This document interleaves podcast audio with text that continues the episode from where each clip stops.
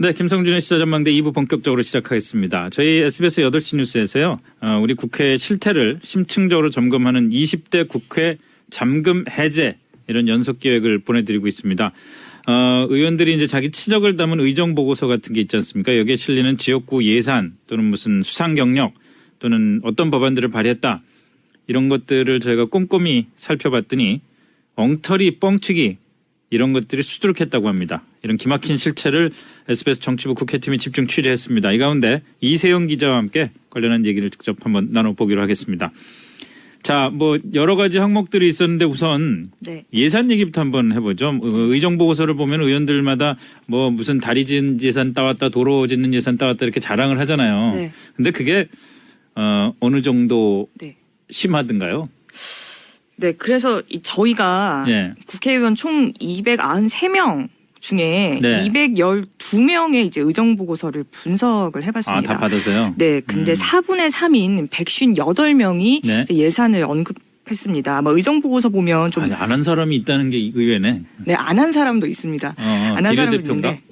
어? 비례대표도 이제 자기가 점 찍어둔 지역에 아, 관한 글쎄요. 예산을 적기도 텐데. 하고요. 예. 이제 그것보다는 뭐 자기가 좀 어떤 식의 뭐 법안을 발의했는지 이런 쪽을 많이 홍보하는 예, 경우도 예, 예. 있는데 일단은 대부분 예산을 언급합니다. 네. 뭐 조단위 예산을 확보했다, 자기가 주역이다, 뭐 새 시대를 열었다 이런 표현들을 많이 쓰는데요. 네, 그래서 이 158명이 언급한 예산에 다 확 그 더해 보니까요. 예. 107조였습니다. 107조요? 예, 107조 이 돈이 좀 어떻게 생각하시면 되냐면 이제 행안부 전국 지자체를 다 총괄하는 행안부 예, 예, 예. 그리고 어, 부처 중에서 가장 큰 돈을 굴리는 데가 복지부인데 예. 그 둘의 예산을 합한 거랑 거의 비슷하거나 더 많다고 야, 보시면 됩니다. 107조. 우리가 네. 지금 몇 조죠? 정부 예산이? 하여튼 뭐 정부 예산에 엄청나게 그 네. 많은 부분을 다 따왔다 이거군요. 예, 그리고 뭐 민주평화당 의원 같은 경우에는 이제 가장 많은 액수를 적은 의원 같은 경우에는 네. 본인이 무려 14조를 땄다. 14조 원. 혼자서. 어. 네. 거기는 뭐 그렇게 네. 공사 공사할 게 많았나? 뭐 이렇게 네. 그래서 이제 그 14조 원을 땄다고 자랑한 의원에게 찾아가서 네. 아니 의원님 어떻게 혼자서 14조 원을 다 따셨습니까? 예, 예. 라고 물어봤더니 이제 그 의원도 정확하게 이제 자신의 어떤 그 기여한 부분을 말을 못하고 어떻게 얘기를 했냐면 그 14조 중에서 예. 뭐 6억을 했는지 5억을 했는지 이걸 분리하기는 좀 어렵지 않냐. 아. 그래서 실제 자기가 14조를 땄다는 게 전혀 사실이 아니라고 할 수는 없고 그렇지만 정확하게 너 혼자 했느냐 물을 때는 또 그렇다고 보기는 어렵고 무슨 말이에요? 그 도대체. 그래서 결론적으로 얘기하면 사실은 이제 이 의정 보고서를 받아보는 그 유권자 예. 시민들 입장에서는 그러니까 그 의원 말을 믿을 수밖에 없는 거잖아요. 아. 그러니까 14조를 땄다고 했을 때 그럼 세부 내역을 갖고 와라. 그리고 얼마만큼 음. 기여를 했냐. 이걸 확인할 수 없기 때문에 그러니까 의원들 같은 경우에 이제 뭐 자기 지역구라든지 만약에 제가 대전의 어느 한 의원이다 그러면 대전시 예산 전체를 제가 딴 것처럼 이렇게 아. 홍보해도 아. 어, 시민들이 예, 알 수가 예. 없다 이런 내용입니다. 이게 뭐 이- 이분 이분은 국회의원 어느 분인지 모르지만 네. 8시 뉴스에 그렇게 비판하는 기사가 나갔어도 좋아했겠다. 지역구 뭐 의정 보고서 보는 사람 별로 없는데 그냥 SBS 8시 뉴스에서 14조 원 따왔다고 뻥튀기 한다고 다 홍보를 해주면 뭐 그렇지 않겠어요? 아, 네, 그렇습니다. 그리고 실제로 이 의원 같은 경우는 의정 보고서에 당시 이제 예산 과정에서 이 의원이 예결위 소소위 간사였거든요. 그래서 좀 아. 네, 그래서 어, 지역구 예산이 좀 많이 생겼다는 비판이 있었는데 그 아. 비판 기사를 의정 보고서에 실었어요. 자신이 많이 지역구 예산을 땄다는 근거로. 현명한 방법이네요. 네, 그런 경우도 있습니다. 근데 아무래도 예산을 많이 따는 의원들은 네. 집권당 의원일 가능성이 많지 않을까요?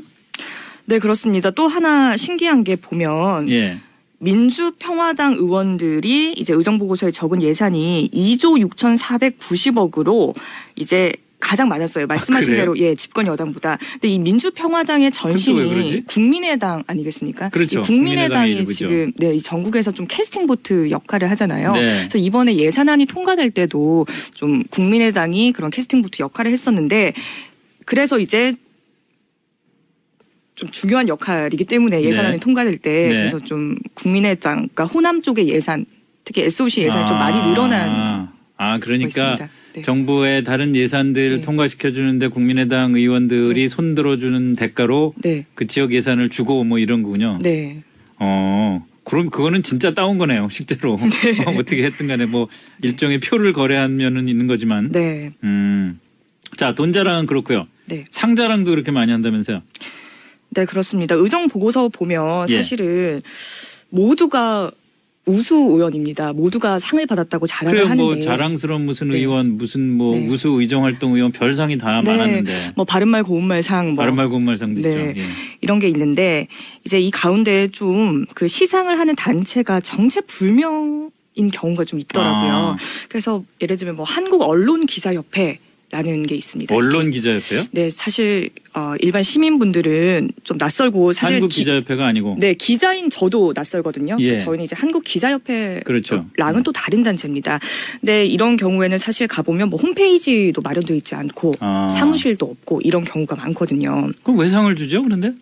네, 그래서 한번 취재를 해봤더니 이제 의원실에 일단 전화가 걸려온답니다. 그러니까 묻지도 따지지도 않고 일단 상부터 주겠다. 아. 이렇게 연락이 온답니다. 예, 예. 그래서 이제 상패 명목으로 그러니까 우리가 국회의원에게 상을 줄 테니 뭐 상패 명목으로 50에서 100만 원을 뭐 입금해 달라 뭐 이런 경우도 있고 그럼 또 입금을 하는 모양이죠? 네 그래서 또 받은 의원들에게 그런 물어봤더니 예. 그러니까 왜 상을 받았는지 아시냐고 물었더니 아하, 예. 사실 모르는 의원들이 많더라고요. 자기가 왜 상을 받았는지 모르는 거예요. 네, 일단 주니까 받았다 이런 입장이고요. 그래서 저희가 또 그 시상을 한 단체 대표를 직접 만나봤습니다. 이게 어떻게 해서 의원에게 상을 주게 되냐 그랬더니 뭐 작은 단체라서 객관적인 심 사가 없다. 예. 우리 옛날에 초등학교 때 뭐 개근상도 주고 그렇죠. 예. 그런 개념으로 보면 될 것 같다 이렇게 얘기를 했거든요. 음. 즉 다시 말해서 이제 주는 사람 마음이라는 겁니다. 아. 근데 근데 이렇게 약간 주먹 구구식으로 시상이 되는 부분인데 의원들은 어쨌든 우수상을 받았다 이렇게 떵떵 자랑을 하고 있는 그것도 의정. 보고서에 당연히 포함을 시키겠죠. 네 그렇죠. 음. 네. 참 좋네. 자, 그 이번엔 법안 얘기로 들어갑시다. 이제부터는 네. 사실은 예산하고 상도 상이지만 국회의원의 가장 중요한 임무 중에 네. 하나가 이제 법안을 만드는 건데 네. 어, 뭐 법안 발의한 사람들 보면은 뭐 네. 굉장히 많이 발의하는 의원들도 있더라고요. 어, 최다 발의가 몇, 몇 얼마나 됐습니까? 최다 발의가 1,400여 건 정도. 얼마 동안에요? 그러니까 20대 국회 동안이니까 지금 한 1년 9개월 그냥 정도 됐거든요. 이- 20대 국회 들어서 지금 1년 9개월 동안에 1,400건요? 네, 이게 무슨 법안을 발의하는 머신 기계도 아니고 이야. 네. 1년 9개월 동안 1,400건의 법안을 발의하려면 적어도 하루에 두 개 이상 법안을 뚝딱뚝딱 만들어야 됩니다. 그거 아니 법안을 하루에 두 장 두 개 프린트하기도 힘들겠다. 네. 그 법안이 아이고. 네, 법안이 사실 그냥 상식적으로 생각해봐도 만드는 게 간단한 일이 아닐 것 같은데 그렇죠. 예, 이게 어떻게 이런 게 가능하냐면 대표 발의가 있고 공동 발의란 개념이 있습니다. 그렇죠. 예, 그죠? 예. 대표 발의는 대표 발의자는 그 법을 처음부터 이제 고안하고 어떤 심사를 거쳐서 대표 뭐. 발의한 예. 의원이고 공동 발의라는 개념은 그 대표 발의한 의원에게 의원이 대표 어, 부탁을 하겠죠. 뭐저 그- 같이 발의를 해달라고. 네, 동참한 거거든요. 예, 예, 예. 그래서 이제 그 과정을 보면 이제 본회의장에 국회의원들이 이렇게 서명서 같은 거를 들고 다닙니다. 그래서 이렇게 친한 의원들에게 사인을 해달라고 해요. 아. 그럼 이제 그 법안 법안이 이제 동참할 것이냐 예, 그 예. 사인인데 그 서명을 하면 이제 그 순간 어, 사인을 한 의원은 공동 발의자가, 발의자가 되는 되는 거거든요. 거겠네요. 그래서 이제 공동 발의라는 거는 사실 법안 어떤 만드는 처음 시작 단계부터 음. 열심히 같이 고민하고 만드는 게 아니라 다 만들어진 법안에 대한 정말 간단한 설명만 듣고 사인을 네. 하면 이제 공동 발의자가 되는 건데 이 공동 발의를 의정 보고서에 적는 의원도 있고 안 적는 의원도 있습니다. 아, 공동 예. 발의